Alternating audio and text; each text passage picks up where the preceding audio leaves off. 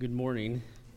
As, as Pastor Chad said, our passage comes out of the book of Ecclesiastes, and I'll invite you to turn with us in your Bible, or you can follow along with the screen behind me. Um, Ecclesiastes comes right after the book of Proverbs, and we're uh, going to be reading out of chapter 12, verses 9 through 14. In addition to being a wise man, the preacher also taught the people knowledge, and he pondered, searched out, and arranged many proverbs. The preacher sought to find delightful words and to write words of truth correctly.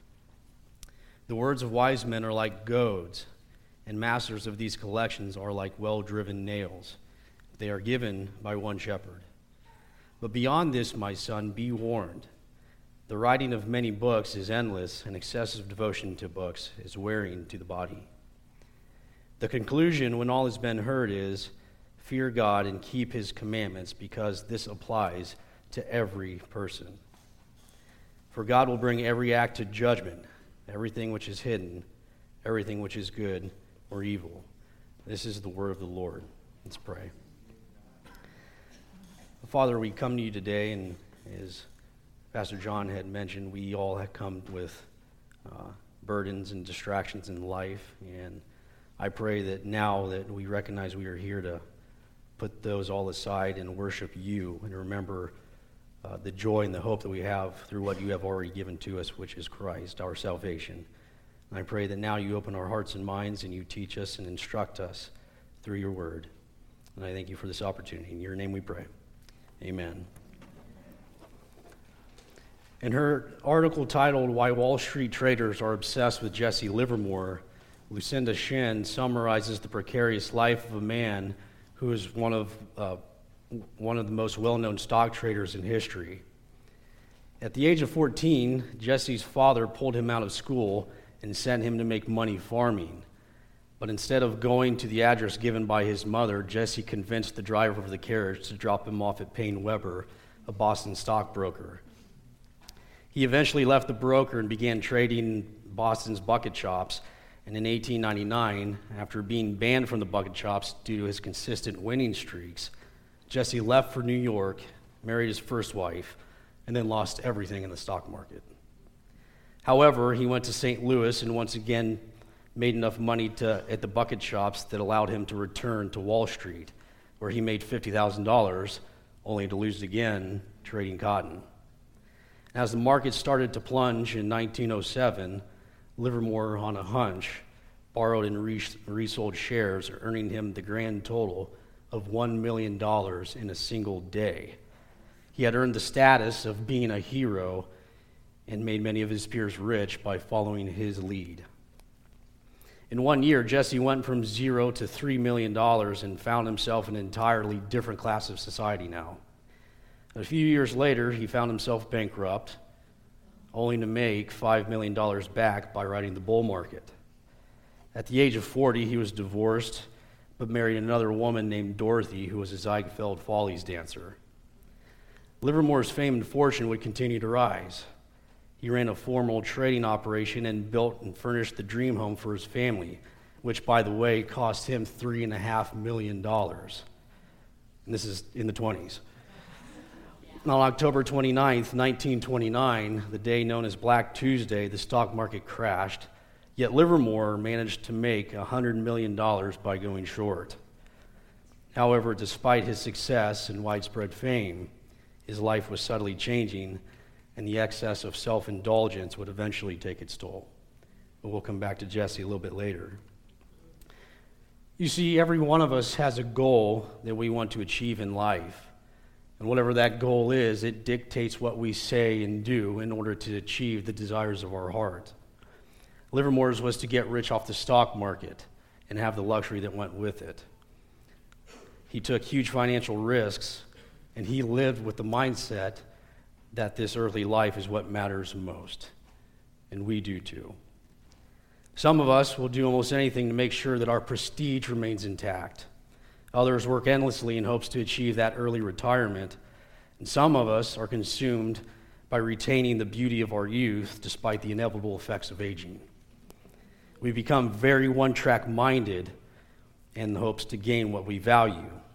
But we will see in our text that the riches and the fame and the values of this world are all futile. And Solomon wants us to know that God int- isn't interested in how much money we have. He doesn't care what we look like when we're 86. Solomon wants to equip us with wisdom so that we will be ready to stand before God's judgment. The big idea is that we need to live by God's wisdom, not ours. Solomon, the author of Ecclesiastes, was no stranger to wisdom. And we are told that God himself gave Solomon wisdom and great discernment. And as a matter of fact, he was wiser than all men. People came to hear Solomon's wisdom from all over the earth, including the Queen of Sheba. Solomon was well learned in the sciences, in botany, agriculture, fishing, business, and politics. He spoke 3,000 proverbs and wrote 1,005 songs. His wealth in gold alone during his reign is estimated to be worth, in today's amount, of over $178 billion. But if we are also to take into account for the other precious metals and jewels and the entirety of the material possessions of his kingdom, it is suggested that it would be worth in excess of over 2 trillion with a T dollars.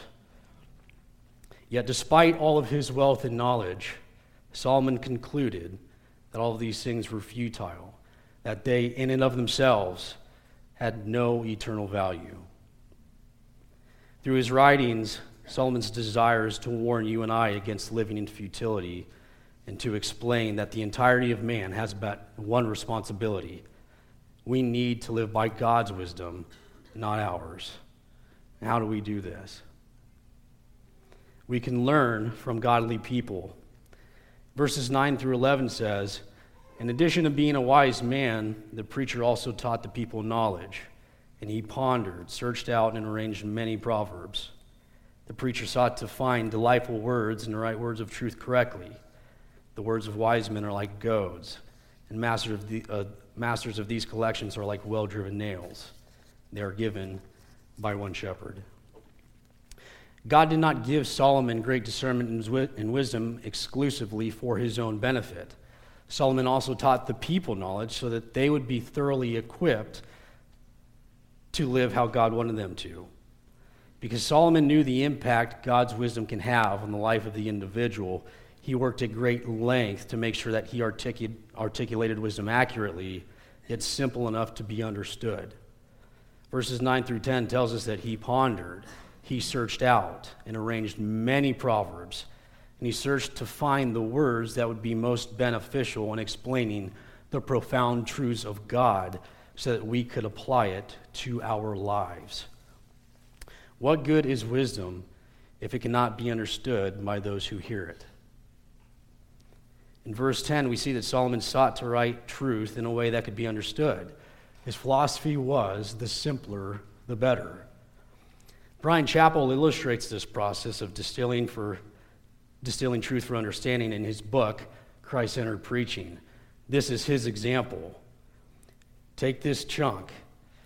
When the sinful nation of Israel went into exile, its messianic hope and vision were mistakenly and faithlessly diminished because pre Ezra and pre Nehemiah proofs of God's sovereign plan, purpose, and intentions for his people were obscured in Babylonian circumstances of incarceration and oppression that would not be relieved until the Persian emancipation and further covenantal re- revelations in advancing redemptive history. I need a drink. after, after distill, distillation, it boils down to God remains faithful to a faithless people. Due to comprehension levels and people being vastly different, Solomon made it an objective to avoid lengthy discourse and complex wording. He did this so that godly wisdom would benefit everybody. And though we have in our possession the fruits of his labors, Solomon no doubt spent hours upon hours distilling these truths down so that we know what God requires of our lives. Now, like the people who listened to the wise words of Solomon, we too can learn from godly people today. We need to listen to the wise counsel of those who care for us and are willing to invest the time and energy to speak truth into our lives. You see, God fearing men and women don't just spew out anything and everything that comes to their mind. And like Solomon, they too have gone through seasons in life where they've dealt with futility and they have carried the heavy burden of sinful choices that they've made. Maybe you're in that season right now. It would be wise for you and I to yield to the wisdom of godly people rather than to write them off of no, as of no value. Verse 11 says that the words of wise men are like goads, and masters of these collections are like well driven nails, but they are given by one shepherd. You see, God's wisdom keeps us in check. Solomon paints an agricultural picture representing the benefit of biblical wisdom. For those of you who don't know what a goad is, a goad was an eight foot long wooden pole with a spade on one end used to chip and clean mud off the plow, while on the other end was a sharp point to poke at the oxen so that the farmer could keep it going in the direction that he wanted it to. Maybe you've heard the term going against the goads, in which it portrays a stubborn oxen kicking against the goads. It doesn't want to follow the guidance of its master, its farmer but it also represents useless resistance against a greater power. Biblical wisdom likewise can be painful at times, but necessary. Wisdom afflicts those who are comfortable, but it comforts those who are afflicted. say that one more time. Wisdom afflicts those who are comfortable, but it comforts those who are afflicted. God's word exposes the sin of man it shatters our pride of self. Yet it also gives us wisdom that leads to salvation through faith in Christ Jesus. His word is profitable for teaching, for reproof, for correction, and through training in righteousness, so that the man of God may be adequate, equipped for every good work. Back to verse 11. The words of wise men are like goads, and masters of these collections are like well driven nails. They are given by one shepherd. The words of wisdom pricks at the prideful heart. It's not pleasant, and sometimes we kick against the goads of wisdom. Solomon shows us that those who cling to wisdom are firmly established in the ways of God. Solomon gives us yet another illustration when he says that masters of these collections are like well driven nails. When any kind of construction is being done, if nails securing two pieces of wood together are not adequately hammered in, then whatever they are supposed to keep together will continue to loosen and eventually fall apart. It will not survive the storms, the heavy winds, and the constant expanding and contracting of the material. However, nails that have been sufficiently hammered in are firm and are able to withstand every test of strength. The compiled wisdom of scriptures likewise makes a person steadfast in all of their ways, like a nail firmly driven in. And though they prick and they prod and they can hurt, they are given by God our shepherd to keep us from wandering astray nailed together. I'm sure you can point to a time in your life where someone has confronted you with some hard truth. Maybe at first you rationalize why it wasn't true. Perhaps you even verbalized it to that person. You decided that you knew what was best and proceeded to do things your own way. Yet I'm sure you eventually learned, didn't you? But you probably learned the hard way. C.S. Lewis writes Pain plants the flag of truth in the fortress of a rebel soul. God's wisdom shatters our hardness of heart. It's not pleasant, it's not always fun. But you need to listen and apply godly wisdom the first time rather than let arrogance get in the way. We cannot in any way avoid a futile life by our own wisdom because only God's wisdom keeps us from futility. Verse 12 says that, But beyond this, my son, be warned.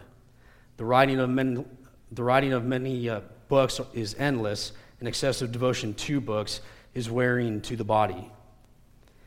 Solomon shows the futility of searching for life's answers outside of the Word of God.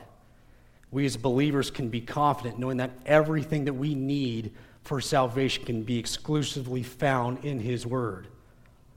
However, mankind has been rejecting the Word of God ever since the fall of creation. We live in an age that is known as the postmodern era, which is characterized that all truth is relative. It is safe to say that if we reject God's word, then we are left with nothing but endless but an endless amount of futile theories trying to teach us and explain how to live life to the fullest. And if the word of God is removed from our lives, we are left with our own reason and our own perception to guide us. This becomes subjective to the individual. This means that though your neighbor's life may look vastly different from the way that you live, he or she is, is justified in doing what they do because there is no point of reference. If we do not live by the Word of God, we have lost our source of truth. It is the reference point we need to base all of our decisions on, and if it is gone, we live in futility by our own understanding. We essentially, as Charles Spurgeon says, snatch from the hand his balance and rod rejudge his judgments, be the God of God. Don from Time for Truth Ministries writes There has never been a time in the history of the world when so many people were searching for purpose and meaning in their lives. Is it not explained by the fact that our world today is drowning in ever increasing knowledge, yet at the same time, it is experiencing an ever worsening drought of wisdom? Knowledge is outracing wisdom in our modern day world. Consequently, men are coming to know more and more about less and less, while understanding less and less about more and more.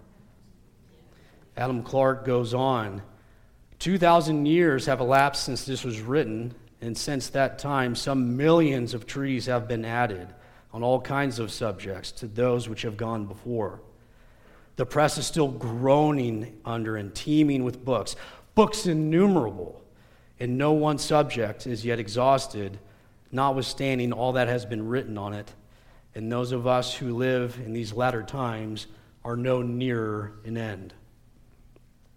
Let's distill all of that down. Only God's Word gives us true meaning and purpose in life. Why search for answers in life when they are only to be found in one source. Remember, Solomon had it all.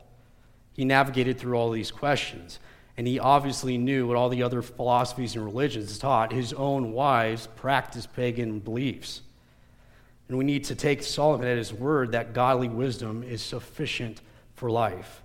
We don't need to spend endless time seeking through other books on religions and other beliefs and philosophies, hoping to gain what only we can gain from God's word. We need to understand this because only God's wisdom prepares us for the judgment to come. Verse 13 through 14 says, The conclusion, when all has been heard, is fear God and keep his commandments, because this applies to every person.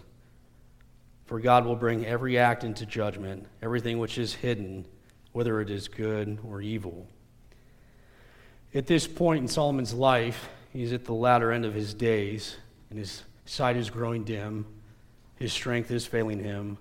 People are out to kill him. And he, no doubt, is looking back on his life and the decisions he made with remorse. Though God made a covenant with Solomon early on in his kingship, Solomon broke the covenant with God by being enticed to sin by his own lusts. By intermarrying into pagan cultures, he began to serve their gods and their idols. Now he is worn down by the vanities of life of excess that he once desired. Matthew Henry writes All true penitents are convinced of the vanity of the world, for they find it can do nothing to ease them of the burden of sin which they complain of. Though some have suggested that Solomon perished in his sin, the latter part of Ecclesiastes sounds like it was written by a man who is repentant it would be wise of us to listen to what Solomon writes in these last two verses. For from these verses, we know that no man will escape the judgment of God. It doesn't matter where we lived on earth, it doesn't matter what our vocation was, it doesn't matter if you're married nor if you're single, if you're black or white, for in God there is no discrimination. We will not get any special treatment if we live the best that we could because our best is not good enough. You see, this applies to all men. God Himself has given everything that we need for our salvation through Christ. You won't be able to stand justified before God any other way. God won't conveniently forget something that you did, and you won't be excused in saying that you lived the life that you did because it just made more sense. And none of us, none of us will be able to stand and say, it's because we didn't know. We need to cling to the cross of Christ in faith.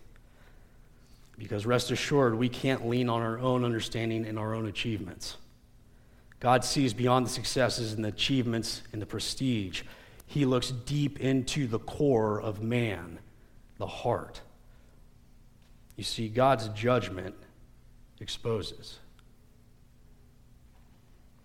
Verse 14 says, For God will bring every act of judgment, everything which is hidden, whether it is good or evil. Brothers and sisters, you can't live by your own reason. Your reason tells you that if you work hard enough, God will take notice. Your own reason thinks that if you make enough money and donate a majority of it to charity, it is sufficient for God. After all, you're helping the poor. Your own reason tells you that if it feels right, it therefore must be right. Yet all you're doing is rejudging his judgments and being God of God. If you remember at the beginning of the sermon, James Livermore had just made $100 million during the stock market crash of 1929. And through his widespread fame and riches, he became enslaved to a life of indulgence. His wife Dorothy found out that he'd been keeping mistresses everywhere, some even former dancers that she personally knew. Jesse lost his wife and two sons to divorce, along with $10 million and the beautiful $3.5 million that he had built, which, by the way, Dorothy ended up selling for $220,000, and it was later torn down. Livermore fell into a deep depression. He filed bankruptcy for a third time, but had no spirit left in him to rebound as he did twice before.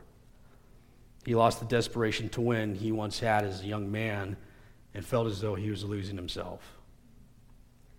In 1975, Jesse Livermore committed suicide after shooting his beloved dog while drunk, attempting to shoot a police officer.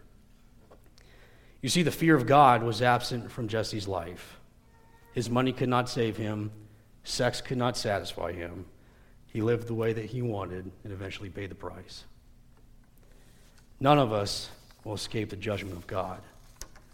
But know this God has given mankind, you and I, wisdom for our salvation.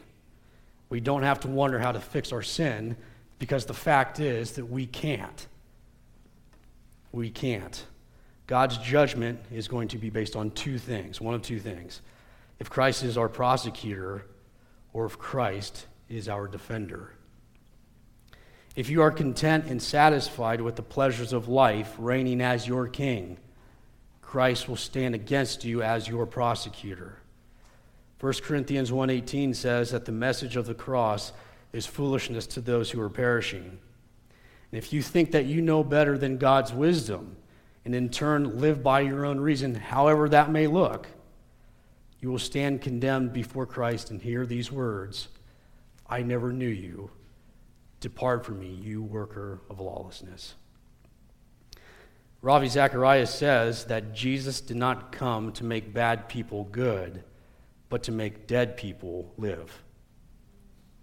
If you feel like Jesse Livermore, yet the Spirit of God is showing you the futility of your life by living by your own reason, then you know how desperately you need a Savior. And Christ is that Savior. You're not too far gone. Surrender your will to God's Put your faith in Christ, who is the only one to cleanse for your sin. You see, the battle has been won. Sin has been fought and crushed by the person of Christ. And he did not get prodded, he did not get poked. He was killed for your sin and mine. But the good news is, he's not dead. He's alive. Sin cannot hold him down. Oh, death, where is your victory? Death, where is your sting? He is alive today. And this is not limited for Crossway, this is for the whole world. This is for the Jesse Livermores. And if you have surrendered your life to Christ in faith, He will be your defender.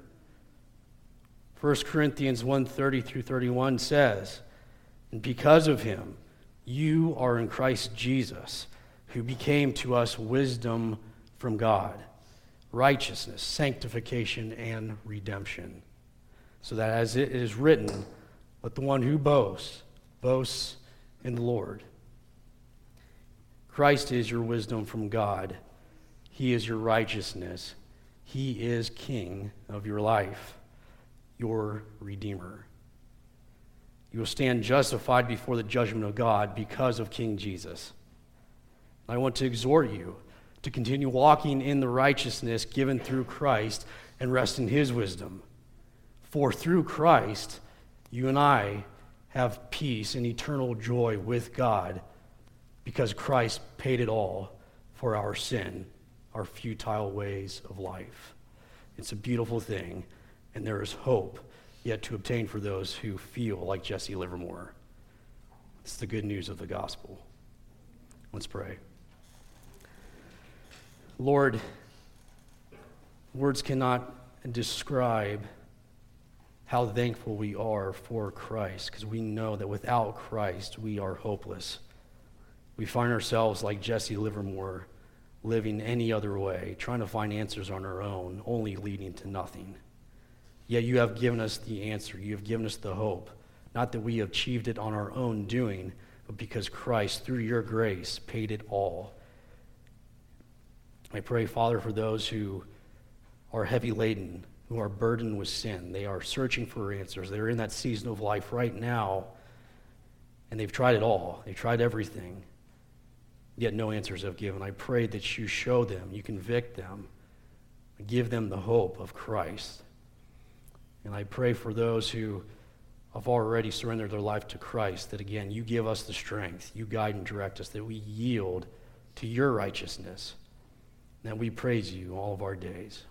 In your name we pray. Amen.